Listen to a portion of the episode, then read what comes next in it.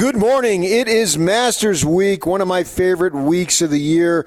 Joining us now is the 2003 Masters winner, none other than Canada claims him, but that's the whole country. We claim him here locally, so it's a little a uh, little smaller. He is Utah's own BYU grad, uh, played golf there. Mike Weir. Mike, good morning. How you doing? Morning, PK. Thanks for having me on. Yeah, excited. You know, for me, I, you know me, I'm a big golf fan. I look forward to spring, and I got to have two things that mark the advent of spring. One is opening day in Major League Baseball, and we've already had that. And the second, I don't care what the calendar says, literally. I view spring has arrived when I turn on that television and I am watching the Masters. For me, it is a highlight, and I'm glad it's back when it's supposed to be. I was glad that you guys played it in November. I was okay with that under the circumstances, but I'm super glad that it's back to where it belongs. It is a rite of passage for me every single year.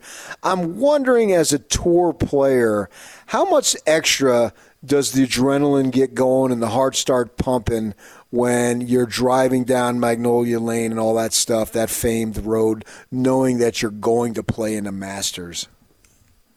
Yeah, I mean it, it's definitely extra, and and like you, I you know as a kid growing up in Canada, you know we had you know fairly similar climates here as Utah, and you know I remember when I was 16 watching Jack Nicklaus, and the weather was just kind of breaking, and running inside to to watch the tournament at, at my home club and watching Jack, and then running outside to the putting green to pretend I was Jack Nicklaus, and you know it was kind of like the same thing. You know when when when spring's here, the Masters is here, and and now to be able to play in it and, and been lucky enough to win it, it's still I still get chills every time I, I get there, anticipating getting there, flying in, and the first time you drive down Magnolia Lane for the week.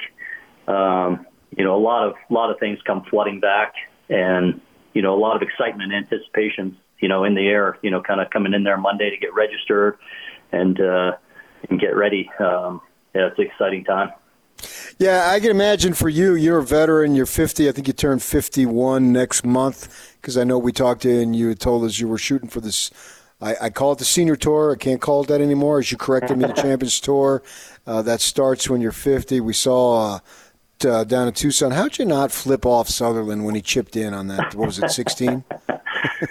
yeah, what a shot! What a shot that was. You know, it was the only birdie on that hole all day. Apparently, the hole was playing very difficult. And yeah, I mean, man, um, you know, I played well, and and you know, he just played a little bit better. You know, down the stretch. You know, the guys who win usually, you know, unless you run away with the tournament, but there's obviously some swings down the stretch, and, and he made a great chip in and 17th hole. I don't know if you've ever ever played there, PK, but it's a bit of an awkward hole. You know, it was playing straight downwind. There was almost impossible to hit the fairway because uh, the fairway sloping away from you downwind, and yeah. you just kind of bang driver out there, and you hope you know there's a few trees there, but you know you, you think you're going to get a gap that you're going to have a shot at the green, and he did, and I didn't, and um, he made a birdie to to take the lead there. So.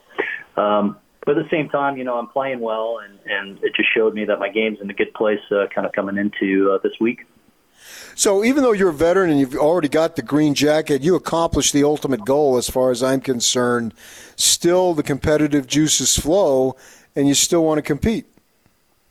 Oh, no doubt. Um, especially now at this stage, you know, PK, I, I, had a, I had a tough run of years where a number of different things, but um, I felt like some years were were missing in my career. You know, right uh, I don't know if I want to say taken away from me, some what the injury was and some other things, but um, I, I've got this rejuvenation. I, even though I'm 50, I, I feel kind of rejuvenated that I missed a lot of time. Um, I missed a lot of, uh, I feel like good time. And now I'm at a place where my game is good. You know, it's, it's not the level of top players in the world, but it's, it's in a good place. And I feel like when I go into Augusta, I think that the good vibes and feelings I have there and, and Augusta, more than any other place, is is a mindset. I, I really truly believe that you have to have all your wits about you, pulling out the shots.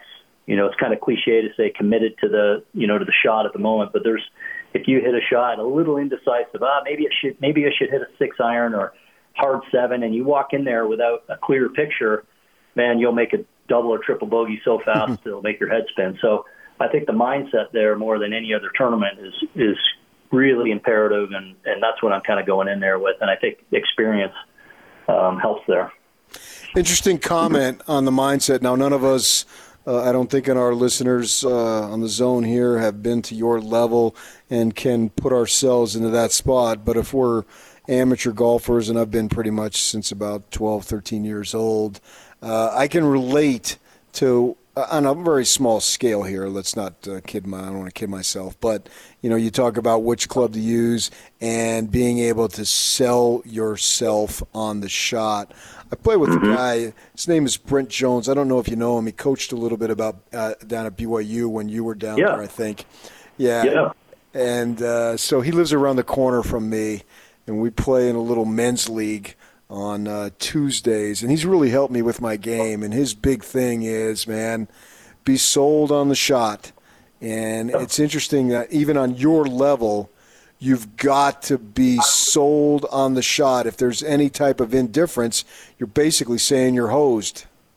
Yeah, you are. I mean, you know, Augusta, I think, you know, it's a good lesson for, you know, club golfers, you know, aspiring tour players and, and elite players. I mean, it's, it's basically the same thing as, as being committed to your shot. I, I tell my buddies when I'm playing with them when they hit, man, I can't hit it today. I'm like, well, what was, what were you focused on? You know, where you, he's like, oh, I was, you know, I was just trying to hit it out there. I'm like, well, you gotta, you gotta pick some kind of a target out there. You know, you, you know, those kind of little details, um, they get a little more enhanced and they get very enhanced at Augusta National. And, you know, when the pin's sitting up on a little tier and your, you know, your landing area is literally four or five yards, if you're indecisive, you know, at your home club, that shot still might be okay, 20 feet left of the hole. But at Augusta National, that might hit a slope and be 50 feet or might land four yards too far and go over the back of the green, and you have this diabolical chip that you have to be very uh, cute with, I'd say, and you can leave it short or you can hit it by, and next thing you know, you're walking off with a triple bogey because it's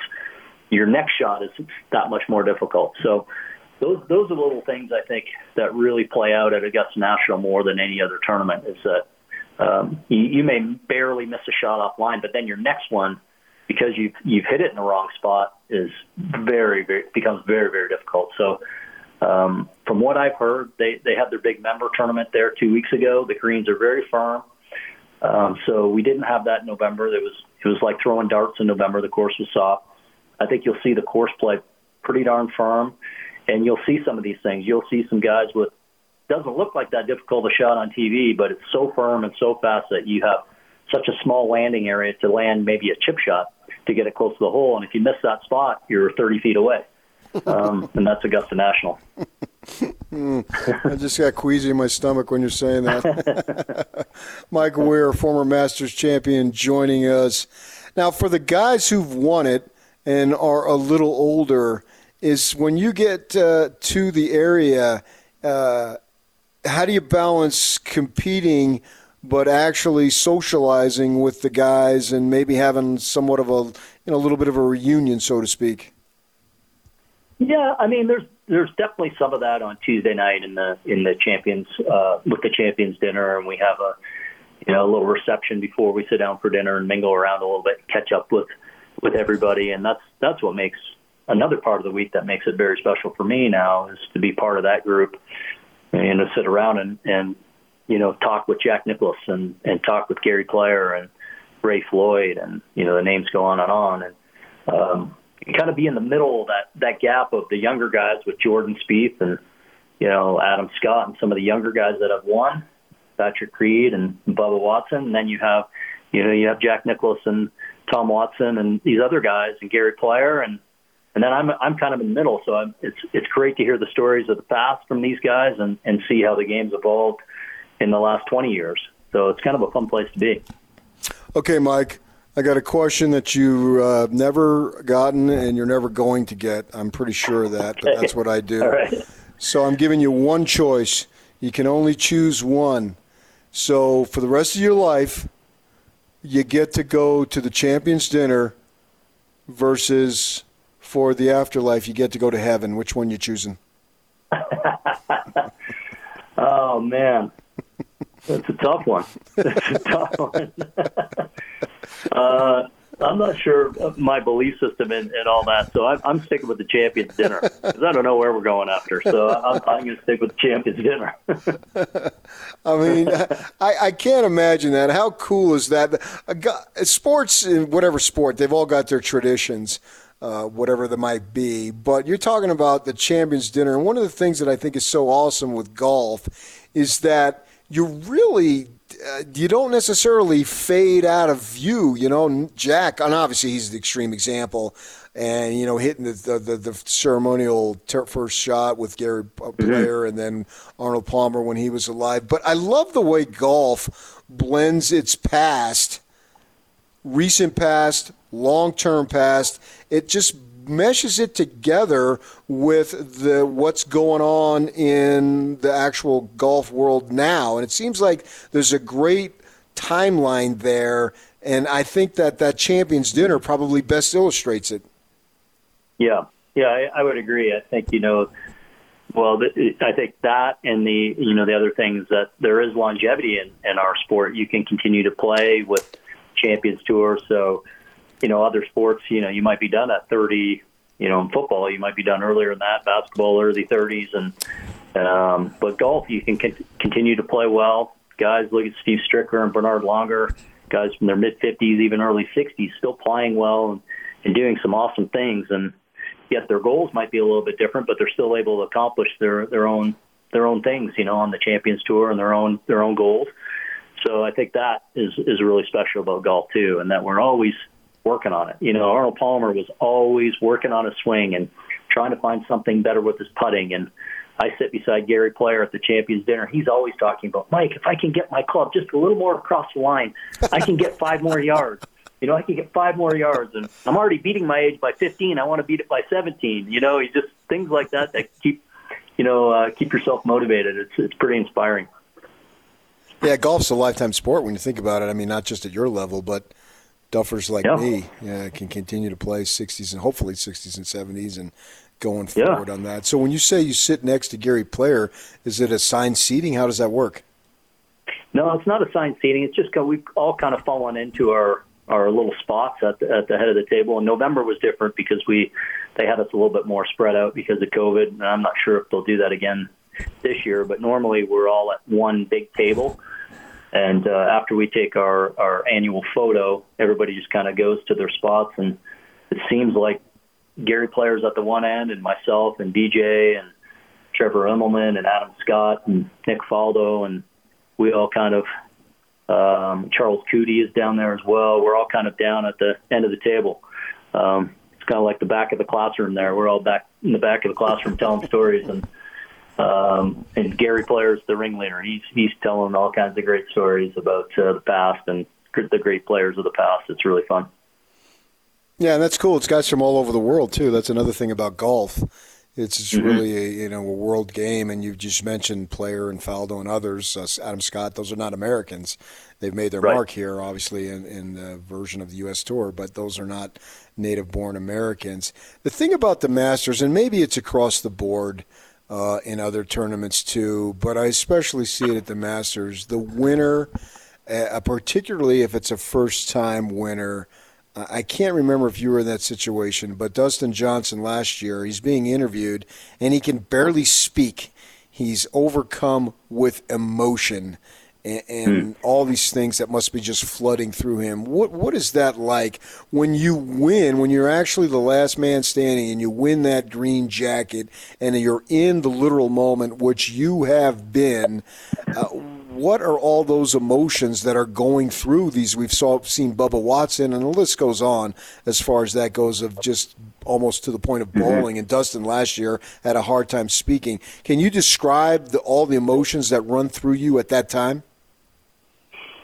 Oh boy, it's it's hard to describe. I guess it's um, it all goes back for me. Uh, I can only speak for me. It just goes back to almost what we talked about the, the beginning of this uh, chat was you know the the rite of spring and and myself watching golf, falling in love with golf, and Jack Nicklaus at the Masters in '86. Yeah, I loved golf before that, but that tournament in particular, and watching Jack at the Masters in '86, you know, made me really want to be a professional golfer and you know, for me, when I was done on the 18, or sorry, on the 10th hole after the playoff, to have my brother and my dad um, be there, and to finally be able to, I think, you know, you're you're so focused for that many days in a row, and to finally let off the pedal a little bit and just absorb it, and uh, you know, you just kind of overwhelmed, like, holy, you know what? Like, I I, I did this. I, I can't believe I was able to stay focused and and not let the moment get a hold of me and and uh,